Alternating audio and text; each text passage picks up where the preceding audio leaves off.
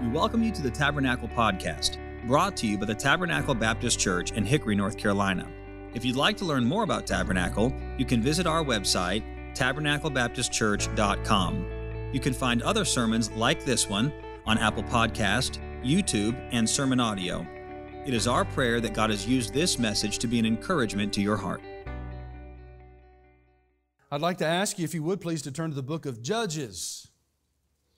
And we'll start in Judges chapter 2. I'll just point out a couple of verses to have you look at with me as I spend a few moments giving a little bit of an introduction. Most of us may be familiar with the book of Judges. Quite honestly, it's a very dark book, very difficult time in the uh, life of the Israelites and generations of them. Uh, but there are some bright spots along the way, and we're going to take a look at one of those bright spots that the Lord gives and shows. And through that, I'm hoping the Lord will challenge us in our relationship with Him and how this applies to us. I'm also hoping that He'll encourage us this morning. God has great things for every one of us. He has a purpose, a design for each of our lives, even in the midst of whatever you're in. Whether you be in a a, deep and dark hole, and there are all of us at some point that face things like that. Or maybe in your soul, as you came walking into the uh, church building this morning, maybe a song like what we just heard was playing in your mind, and all of us are somewhere in between those. But God has something for us this morning, and I want you to pray with me that God will speak to us into our specific need this morning. And so before I begin, let's pray again together and ask God to help us. And would you ask the Lord to speak to you? Father, we're grateful for the word and its power. Oh, I pray that you would use it in our lives, in our minds. And Father, that we would be willing for you to speak to us, to not only encourage and strengthen, but to challenge and to help. And Lord, I pray that you'd help each of us as individuals as a result of truth from you and your work in us, we'll continue moving forward in our relationship and service for you. Please meet with us and help, I pray, this message to accomplish exactly what you want it to accomplish. In Jesus' name we pray it. Amen. God gave the Israelites the promised land, a wonderful inheritance once they left the bondage, the 400 year time span that they spent, much of that in bondage to the Egyptians. It was their inheritance into Canaan as they left Egypt. He also said that he would remove all of the wicked inhabitants from the land, and he wanted them all to be gone. And that was as judgment uh, for hundreds of years of rejection of himself. With God's guidance, the Israelites were to drive out all of them, all of the inhabitants of the land. They weren't to make any leagues with them at all, to join up with them uh, in any of those things. And uh, you may remember as a result of being in Egypt for 400 years, and many of those years, most of those years, under bondage and under the influence of multiple gods and false religions and all of their ways, Obviously, the Lord didn't want the inhabitants of the land staying there with his people to influence them with their false religion and their wicked and very immoral religious practices, uh, even so much as offering their own children uh, to false gods on altars. And so they were being judged, and God's people were taking the land as an inheritance. The Israelites, however, disobeyed. They didn't remove the people of the land, they didn't drive them out, but rather brought them under tribute. Now, you, you say, well, that's maybe the next best thing, and that's exactly what they thought, that it was the next best thing. But here's the problem they wanted, they wanted the fruit and the riches of the inhabitants of the land as opposed to the blessings that God had promised them. They thought their plan was better. There have been many times where I thought my plan was better. And God lovingly, and yet as a father, chastened me, reminded me that His plan is always best. The Israelites, the Bible says in Judges 2, verse 7, if you're there, that the Israelites served the Lord. Judges 2, verse 7. The Israelites served the Lord all the days of Joshua and all the days of the elders that outlived Joshua, who had seen all the great works of the Lord that he did for Israel. Joshua and those of Joshua's generation saw the works of God and they saw some amazing things. They saw the care and provision of God as his children left Egypt and, and the 10 miraculous plagues that broke the bondage of Egypt to allow the children of Israel to leave. He saw him, uh, saw God uh, split the Red Sea and to dry up the land so that they could walk across and then yet use that same instance to destroy the enemy that tried to follow them into it provided for them uh, even in the wilderness. And even as they wandered for 40 years because of their disobedience continued to bless and to provide for them. And then the next generation under the leadership of joshua led the people in and they saw another uh, miraculous uh, uh thing take place as god opened up the Jordan River and, like he did with the Red Sea, opened it up, and the children of Israel walked across miraculously. And miraculously took the city of Jericho and began to conquer the land that God had given them. But they didn't drive them all out. And they served the Lord, but they only served him during the days of Joshua and all of those who had seen the works of God. And those were the works uh, that, that they had the opportunity to share with the next generation. Of course, when they all died, Israel went off the deep end and they not only fell deep, but they fell quick. The Bible says in verse number 10 of that same chapter, and also all that generation were gathered unto their father, speaking of Joshua's generation and those who saw the works of the Lord. And there arose another generation after them, which knew not the Lord, nor yet the works which he had done for Israel. How in the world could that be?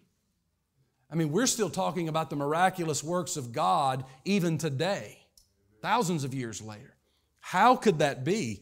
And the only thing that I can bring to mind concerning the question, why didn't the next generation know the Lord and His works? The only conclusion that I can come to, and I'm sure there may be others, but the only conclusion that I think I can come to is that they weren't taught. It wasn't a part of their lives. But they were to surround everything in their lives with God. Isn't that what God expects of the believer today? That we live and we do what we do because Christ gave his life for us, that we give our lives for him. Not physically as martyrs, but living our lives as a sacrifice of obedience to him. I beseech you, therefore, brethren, by the mercies of God, because of all of the mercy that God has shown us, that you present your bodies a living sacrifice, holy and acceptable unto God, which is your reasonable service. And be not conformed to this world. That's what happened with this generation. When they left the inhabitants there, they were so influenced by the false religion. And it was so easy because that's what generation after generation had experienced in Egypt. But when they died, the generation who knew God, the next generation didn't know him, they weren't taught it, it wasn't a part of their lives. And the book of Judges begins, and it marks a 300 year period in the history of God's people of mostly dark days, debauchery, distress. And we see a cycle of generation after generation of God's people, Israelites, doing evil. Then God judging them as a father chastens his child. Then Israel crying out to God and a faithful God hearing and answering and helping and delivering them. And it is in those moments where God delivered them as a result of their repentance and crying out to God that we see some bright spots in the book of Judges. And there are many judges in, in this entire book. But there's one that we're going to focus on this morning. You see, when the Lord graciously delivered his people, he used these judges, these governors, to fight for and to deliver them from oppression. But again, as soon as the judge died, just like Joshua and that generation died, they forsook the Lord again and again and again and again. And chapter 4 is an example of this cycle, and we'll see that, and we'll take some time to make some application to it. But there's some wonderful lessons for us to learn also from two main characters in chapter number 4 Barak and Deborah.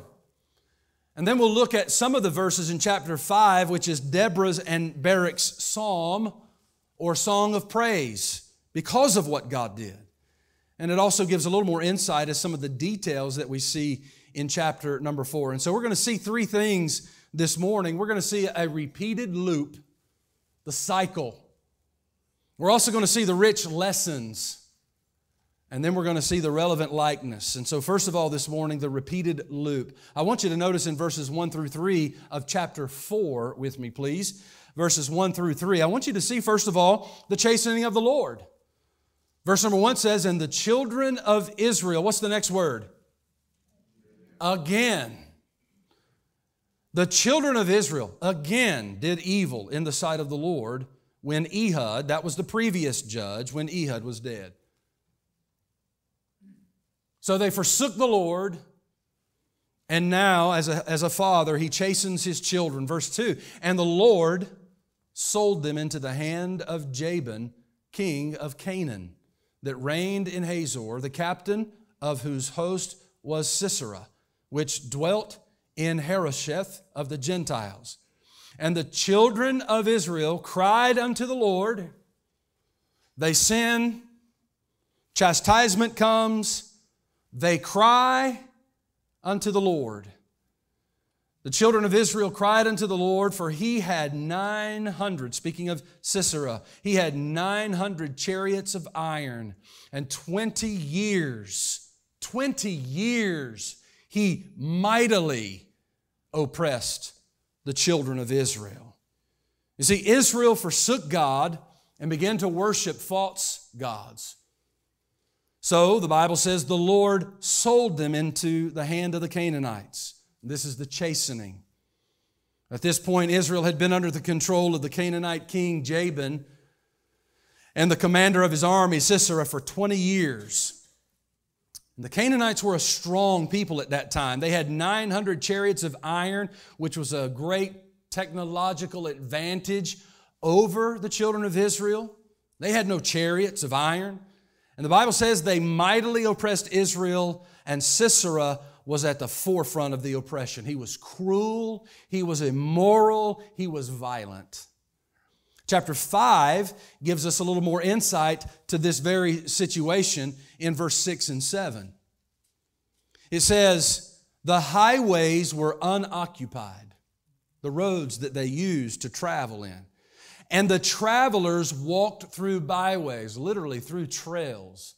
They were so afraid of, of bandits, bandits. They were so fearful of being robbed or, or like the man going down to Jericho, being taken and, and beaten nearly to death and everything taken from. They were so afraid that they had to find other ways, hidden trails to be able to travel. The villages ceased why? Because these villages were unwalled, they were unprotected, and, and it became impossible for them to live there. So they deserted all of that, left everything that they had other than what they could take with them, and left and fled these places. The Israelites were captives in their own inheritance. And sometimes, as believers, we can get to a place where we're captive within the inheritance that Jesus Christ has given us through salvation. If you know the Lord and His blessings, and this is just a, a, warning that I want to put out there, but if you and I know the Lord and His blessings, but we forsake Him, He, like a loving Father, still today will chasten us to open our eyes and to draw us back to Himself. Because the safest place and the most blessed place is in His presence and being right with Him. Now, look, I've been, I've been chastened by the Lord, and He's been very merciful in that chastening. It's of the Lord's mercies that we're not consumed. His compassion fails not. But as a holy God and our Father, He does correct us. We see the chastening, but secondly, we see the challenge, verses 4 through 10. And in these verses, we're introduced to Deborah. Look in verse 4 and 5. And Deborah, a prophetess, the wife of Lapidoth, she judged Israel at that time. And she dwelt under the palm tree of Deborah. That's a very special place. Between Ramah and Bethel. Keep that in mind. Bethel in Mount Ephraim, and the children of Israel came up to her for judgment. So we're introduced to Deborah as a prophetess. What is a prophetess? Well, she knew the Lord. She knew God. She was used to give God's word. The definition of prophetess is inspired woman. God spoke through her, especially in giving direction to Barak. And we'll see that in just a moment. She was a prophetess. She's also a wife, married to Lapidoth. Vital. And I think it's important that God placed it there. And she's also a judge. She governed the people. Uh, verse uh, 5 tells us that, uh, read, look at verse 5 again. And she dwelt under the palm tree of Deborah between Ramah and Bethel in the Mount Ephraim, and the children of Israel came up to her for judgment. So they came to her in this place in Bethel, the palm tree. She dwelt under the palm tree of Deborah, some type of structure, some type of significant place. Why was it significant? Well, perhaps this is a connection to her namesake, another Deborah in the Bible. You remember back in Abraham's day that his son, the son of promise, Isaac, uh, the servant of Abraham, was sent to find a wife for Isaac, and they found Rebecca. God led him to Rebecca. And Rebecca's father sent her away with the servant of Abraham to bring to Isaac for marriage and sent along with her a nurse, a second mom. What was her name? Deborah. The Bible says about this Deborah, Rebecca's Deborah, in Genesis 35 8, but Deborah, Rebecca's nurse, died many years after this, after the marriage of Rebecca and Isaac, of course. But Deborah, Rebecca's nurse, died, and she was buried beneath Bethel under an oak. And the name of it was called Allon Bachuth. This must have been some significant place because now Judges Deborah is counseling and judging and governing from this specific place.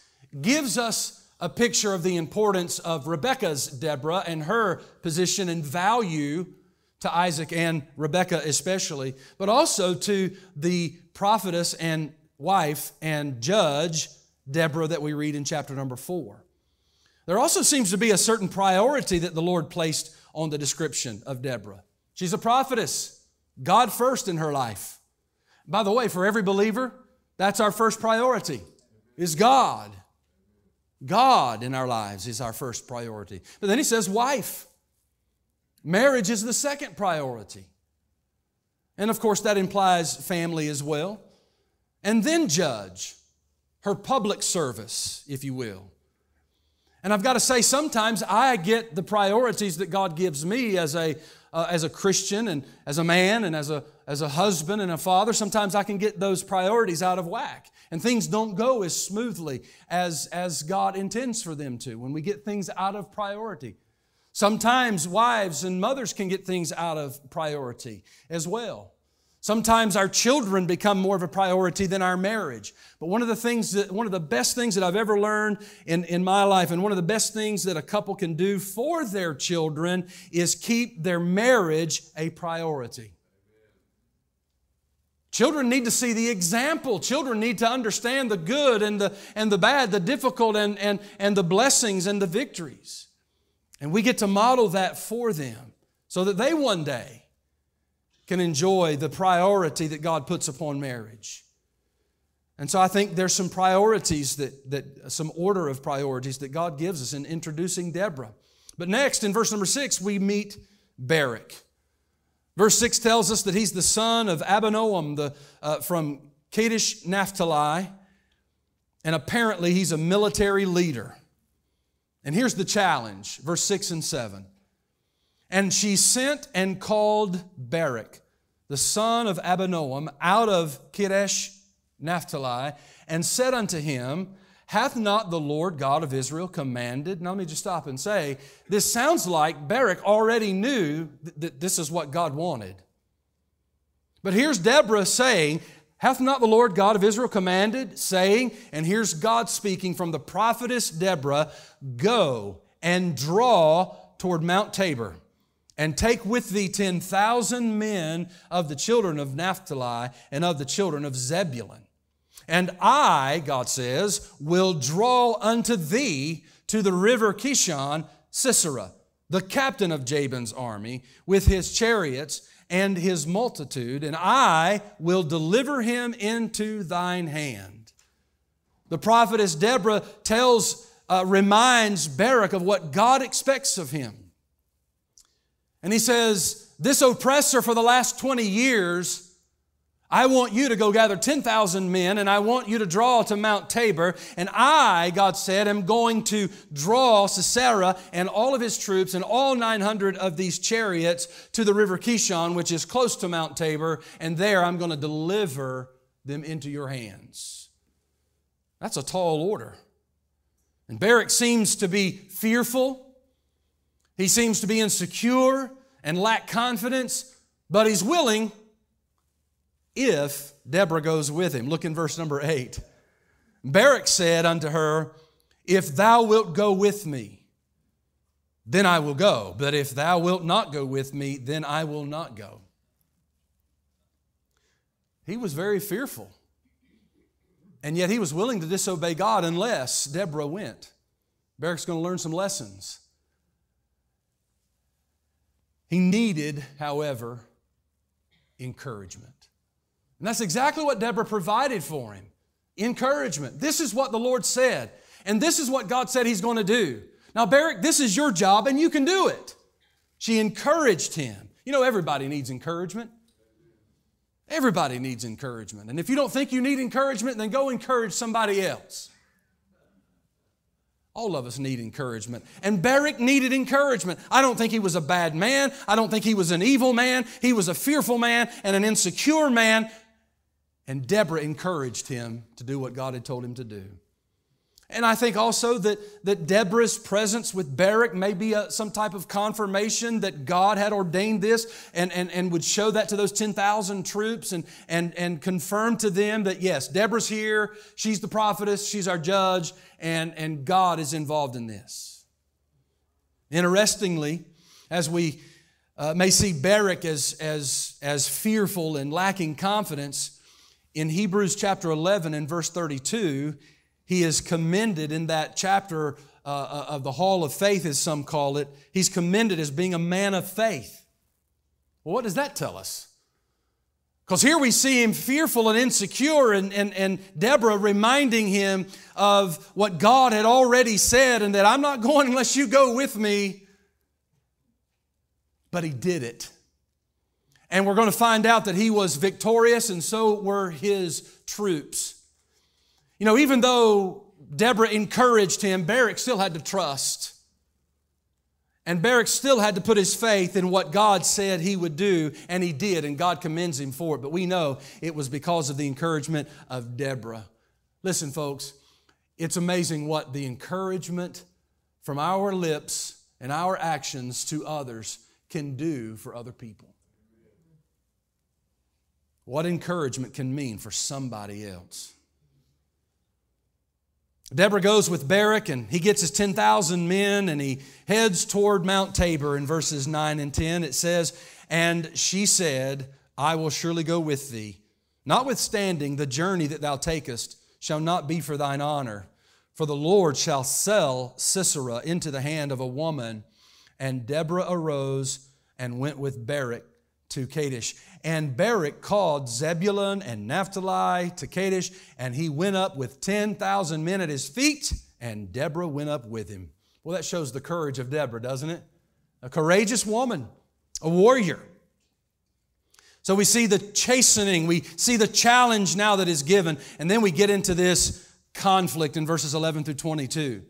By the way, how in the world would God draw Sisera and his mighty army to the Kishon River? How's he going to draw them? Well, how does God do everything and anything? He does it because he's in control. And look in verses 11 through 13. We're introduced to another man, Heber, Heber the Kenite. Here's how he draws the enemy. Heber the Kenite, which was of the children of Hobab, the father in law of Moses, had severed himself from the Kenites and pitched his tent unto the plain of Zaanaim, which is by Kadesh. And they showed Sisera that Barak, the son of Abinoam, was gone up to Mount Tabor. And Sisera gathered together all his chariots, even 900 chariots of iron, and all the people that were with him from Harosheth of the Gentiles unto the river of Kishon. Something had happened with Heber and the rest of the family of the Kenites, and they severed and parted ways, and they were at peace with Jabin. Look in verse number 17. Look ahead a little bit. In verse number 17 of chapter 4, it says, Jael, the wife of Heber the Kenite, for there was peace between Jabin, the king of Hazor, and the house of Heber the Kenite. So, what did Heber do being at peace? He says, Look, well, I, am going to go to the, the, the king or I'm going to go to the commander, Sisera, and I'm going to let him know there are 10,000 troops moving toward you, toward Mount Tabor. Well, what are they naturally going to do? Well, he loads up all 900 chariots and all of the men from that area, all of his soldiers, and they make their way to the Kishon River. God leads in every step of this. Verses 14 through 17, we see uh, Sisera's army. Look in verse 14. Deborah said unto Barak, Up, for this is the day in which the Lord hath delivered Sisera into thine hand. Is not the Lord gone out before thee? Just an encourager. Saying, Barak, this is what God has said for you to do. You've taken this step. You've gathered the men. You've been obedient. I am here with you. Now this is the time up. God has delivered. Boy, what encouragement that was to him. And how important it is for us to tell our, our young people and, and remind one another this is what God wants, and God's going to help you, and you can do this if you'll just follow Him and trust. Verse 15 And the Lord discomfited Sisera and all his chariots and all his host with the edge of the sword before Barak so that Sisera lighted down off his chariot and fled away on his feet. He's retreating by himself. But Barak pursued after the chariots and after the host unto Harosheth of the Gentiles. And all the host, all the host of Sisera fell upon the edge of the sword, and there was not a man left. Howbeit Sisera fled away on his feet to the tent of Jael, the wife of Heber the Kenite, for there was peace between Jabin the king of Hazor and the house of Heber the Kenite. Sisera's army is destroyed. He has fled. How did it happen? The Lord discomfited. The, the, the, word means confused or troubled Sisera. How did he do it? Evidently, from chapter 5, God used a storm. He used rain and lightning and thunder, maybe even heavenly hosts, to, to flood the river plain and to disable those iron chariots of Sisera. They were bogged down in and they were useless. The victory was the Lord's and the victory was supernatural. Just turn over quickly with me to chapter 5 and look in verse number 4. Another description of this battle. And we're going to see that Deborah is describing God as a general coming out and marching on the enemy himself. Verse 4 Lord, when thou wentest out of Seir, when thou marchedest out of the field of Edom, the earth trembled and the heavens dropped. The clouds also dropped water. Look in verse number 20. They fought from heaven. The stars in their courses fought against Sisera. Storm, wind, rain, hail, whatever, heavenly host perhaps, Verse 21 the river of Kishon swept them away, it was flooded. Their chariots are bogged down, they can do nothing. It's an even playing field, well, in their eyes, but the Lord was discomfiting them. That ancient river, the river Kishon, oh, my soul, thou hast trodden down strength. Then were the horse hooves broken by the means of the prancings, the prancings of their mighty ones. God humbled them. May I say to you this morning that whenever you and I are in a place where we're penitent to God and we're trusting Him, God will move heaven and earth to help His people. He is not held back by circumstances. He is not limited by your limits. He is, he is not weak and just angry and, and, and waiting for you to do it all yourself. He is available to us. He wants to help us. And every single time the people of God turned to Him, God answered with deliverance. And as you and I turn to Him and we don't do the plan that we think is best, but we follow God's plan, we turn to Him for help. Listen, it doesn't matter what trouble, what bondage, what hurt, God will move heaven and earth to deliver you. Verses 18 through 22, we see Jael, the wife of Heber. Jael went out to meet, and this is a, a, a grim incident. Jael went out of, to meet Sisera and said unto him, Turn in, my Lord, turn in to me, fear not. And when he had turned in unto her into the tent, she covered him with a mantle. And he said unto her, Give me, I pray thee, a little water to drink, for I'm thirsty. And she opened a bottle of milk and gave him drink and covered him. And he said unto her, Stand in the door of the tent, and it shall be when any man doth come and inquire of thee, and say, Is there any man here that thou shalt say, No? Then Jael, Heber's wife, took a nail of the tent and took a hammer in her hand and went softly unto him and smote the nail into his temples and fastened it into the ground, for he was fast asleep and weary, so he died. And behold, as Barak pursued Sisera, Jael came out to meet him and said unto him, Come, and I will show thee the man whom thou seekest. And when he came into her tent, behold, Sisera lay dead, and the nail was in his temples. It was a gruesome sight. And Sisera had been an evil and violent and torturous commander over the Israelites for 20 years.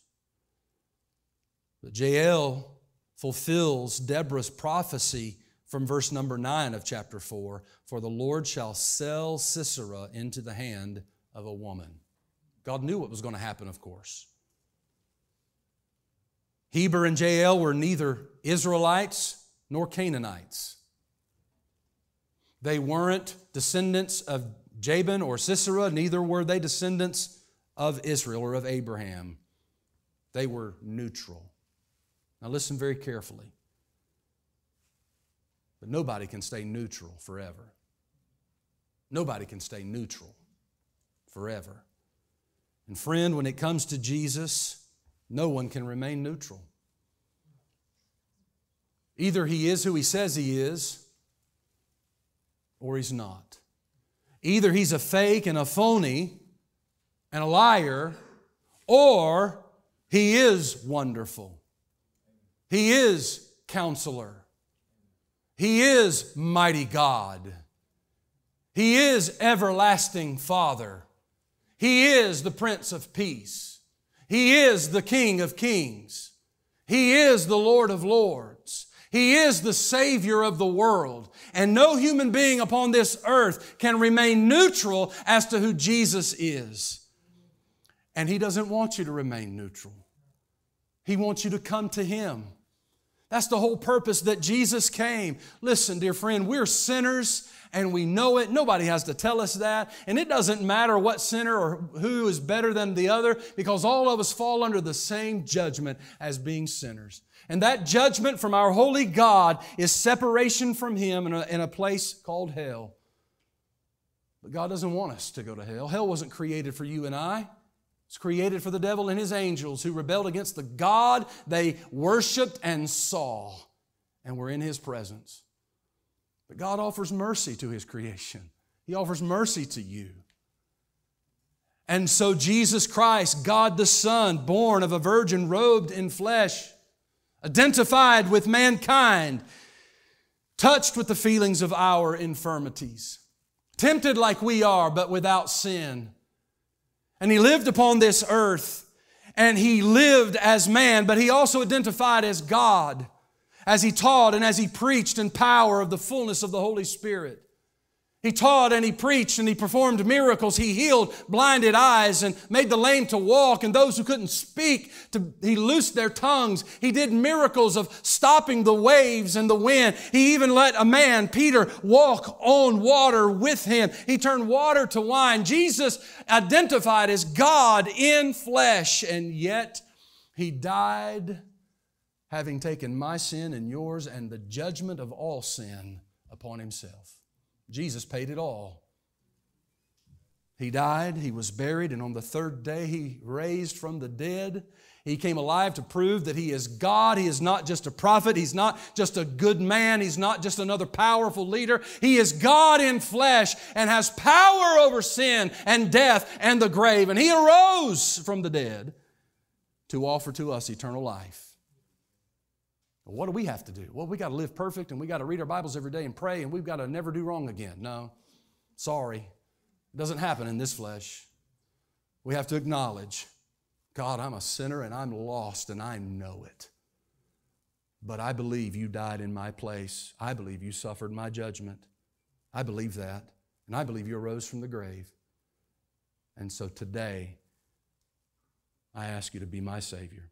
Come into my life, forgive my, forgive my sins, save me from hell, give me a home in heaven. And you know what God promises to do? For whosoever shall call upon the name of the Lord. For whosoever shall call upon the name of the Lord. For whosoever shall call upon the name of the Lord shall, not maybe, not might, shall be saved. And through the Spirit of God, we are born again into the family of God. And once you're born again into the family of God, my Bible teaches me that you can't be unborn. We belong to Him. The Spirit of God is sealed within us. He leads us, He teaches us, He changes us. And, and, and, and the idea is to change us into the, uh, to conform us to the image of Jesus Christ. Why? So others can see Jesus in us and hear about what He did for them and save them. But you can't remain neutral. You can't say, well, one day I'm, I will. I know Jesus is good and God is good and church and all that stuff is good, but, but I also like to do my plan and my way and my things. Listen, friend, you can't stay neutral forever. Neutral means rejection, which means you pay your judgment, not applied to Jesus. And for those of you that may not that do not know Christ as Savior, I want to encourage you. Don't stay neutral. Give your life to Christ. It is the best decision you will ever make in your life.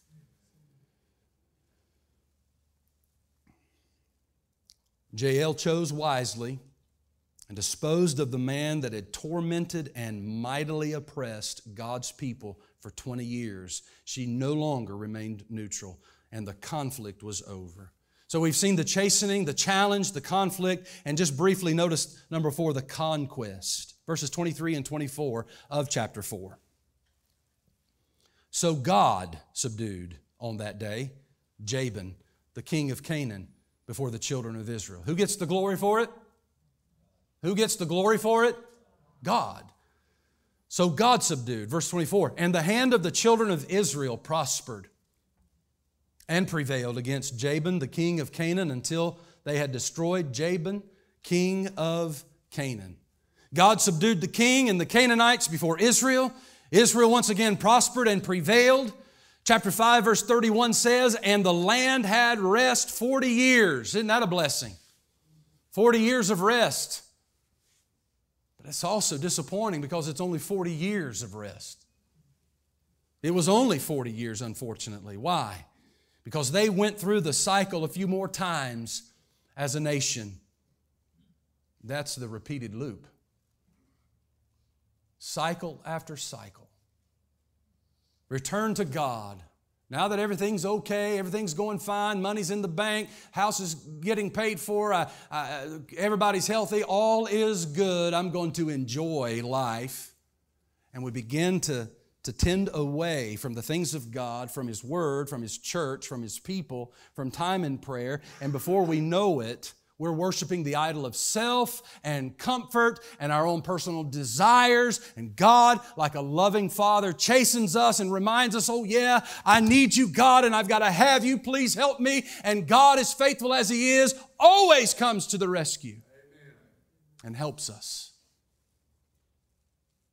A cycle, the repeated loop. But I want you to notice number two, the rich lessons. The rich lessons. Number one, and I hope you're writing things down. If, if not, I think it'll be on YouTube. Number one, God often calls people to step out in faith to attempt the unexpected.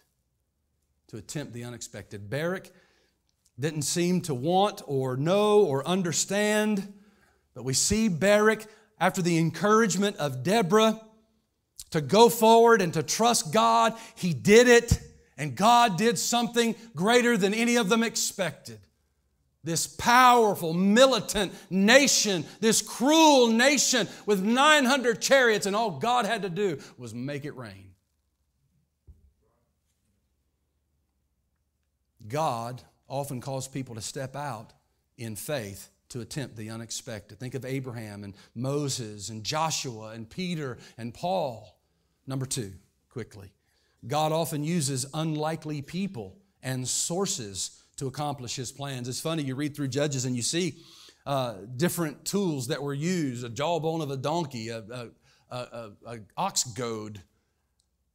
Look, God doesn't need what we have, He just needs us to obey Him with what we have. I love Psalm 113. Who is like unto the Lord our God, who dwelleth on high, who humbleth himself to behold the things that are in heaven and in earth? God has to humble himself just to look upon the heavens and earth. And yet he did so much more than look upon. He became us, dwelt among us, and we beheld his glory as the glory of the only begotten Son of God, full of grace and truth. He came to us, He became man. And listen to what this God does.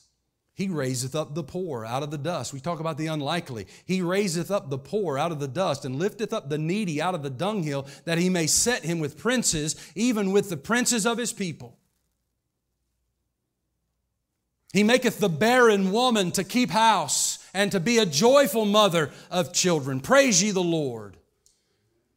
God often uses unlikely people to accomplish his plans. Do you realize that Deborah was the only female judge in those 300 years?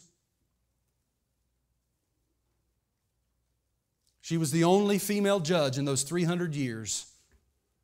And yet, the influence of mothers and wives throughout the book of Judges is prominent.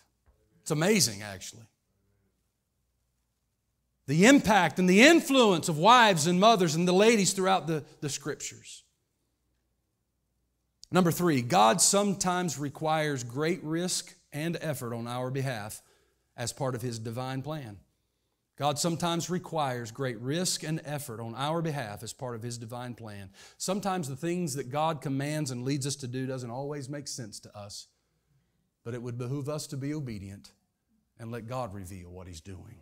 We don't always understand. And in the case of Deborah and Barak, they risked their lives in war while Jael took, in, uh, took in a runaway fugitive and risked her life to end his and to help free Israel from oppression. But it was at great risk. We've been told and, and, and encouraged to be praying uh, about the next step as a church. Well, let me ask you, what is your next step as an individual? What is my next step as a member of the Tabernacle Baptist Church? What is your next step? It's going to involve some risk and it's going to involve some effort. But God asks no less, and He does so much more. Number four, ultimately, this account reveals that God is in control and present with us in anything He calls or commands us to do. He's present with us. He tells us to go in all the world and preach the gospel. And what does He say? Lo, I am with you always even unto the end of the world. I will go with you. I am with you. And no matter what you face, if you're a believer, God is with you and He'll continue to be with you in what He expects of you. What is God speaking to you about from the Scriptures? What is God working in your life about? I ask myself the question, and will I be obedient to that call, to that command, to what I, to, to what I understand that He's having me to do? The rich lessons. And then lastly, number three, the relevant likeness. The relevant likeness. Look in chapter 5 and verse number 7, and this is where the title of the message comes from. Chapter 5, verse 7. Speaking of the terrible conditions of the people of Israel under this 20 year bondage, Deborah says, The inhabitants of the villages ceased. They ceased in Israel until that I, Deborah, arose, that I arose a mother in Israel. A mother in Israel. Listen carefully. The Holy Spirit, who inspired the Bible that we hold in our hands, who gave the words to the writers to write, and preserved it for us, the Holy Spirit could have inspired the writer to use any word to describe the true influence and impact and nature of Deborah. The Holy Spirit could have said uh, uh, and, and, led Deborah to say, and the writer to write, uh, Deborah, that I arose a prophetess in Israel. But Israel didn't need only a prophetess at this time. He could have said that I arose a judge, a governor in Israel. But God knew that's not the only thing that, that, the nation of Israel needed, not a judge. Uh, he could have said that I arose a warrior in Israel. But God knew that that's not all that, that Israel needed. God knew at that time they needed a mother in Israel. What does that say about a mother? And the power, the influence, the impact, the importance, the value of a mother. I don't make a habit of looking up words that I think I know the definition to. But I looked up the word mother in Hebrew. Ancient Hebrew text, they sometimes used pictographs to give a general understanding of a word. There's two pictographs for mother. And when you put those two pictographs together, the symbols mean binding liquid. Mother means binding liquid, it's an attribute. Actually, it means strong binding liquid. Or we might call it glue. Mothers are the glue that encircles and holds together. Israel needed a mother to encircle and hold them together. Don't you agree that our nation needs godly mothers, not perfect mothers. Mothers, They don't make such a thing. Well, they did in my house. but godly mothers, genuine mothers. I believe our church needs mothers. I believe our neighborhoods, I'm talking about the ones you live in, one I live in, needs godly mothers. Our own homes need these kind of mothers. And there are mothers in this room that take on more responsibility, single moms, than, than what you should have to. But you do. And you know who gives you the strength to do it? God does. And you know who will continue to help you to do it? God will. You know, the Bible never really tells us if Deborah had children. She may, maybe she did, maybe she didn't. But whether or not she did or didn't, she was still a mother to others. She was a mother in Israel. Be a mother. We've got bus riders come to our, and they have moms. And, and, and many of them are, are wonderful people. But while they're here, wouldn't it be a wonderful thing? And if I could do it, I would, but since I'm not a mother, I can't. let's be a mother to these kids, these young people. I've got several mothers in this room. I've got my biological mother, and she is the primo mother. But you know what? I'm thankful for the others of you that encourage and challenge me. It motivates me. it, sometimes I walk away like, oh, oh, she's right. And it helps me. Be a lot of things. Be a prophetess, be a warrior. Being a mother is all of that. Deborah, a mother. She had the right priorities God first, husband and family next, public service. She helped make a faithless man become valiant with her encouragement. She was courageous to go to battle with Barak. She was a warrior. She was an encourager. She was trusted. Oh, listen to this. She was compassionate. Look at chapter 5, verse 28 through 30. Just real quickly, I got to show you this. Only a compassion of a mother would think this way after all that's been done for those 20 years. Here is the mother of the enemy who has done so much. And Deborah takes time, the Spirit of God leading, to think of this mother who's now without her son. You talk about compassion. Verse 28 The mother of Sisera looked out a window and cried through the lattice, Why is his chariot so long in coming? Why tarry the wheels of his chariots? You know why she thought about this? She thought about where she could be. She thought about this woman and, and, and, and the loss of her son. And though it was at the hand of God that these things took place and that Israel was freed from oppression, and though there are many enemies of the church and many enemies of God today, doesn't mean that they still don't need compassion. And this is the type of compassion that it seems only a mother can give. She was compassionate.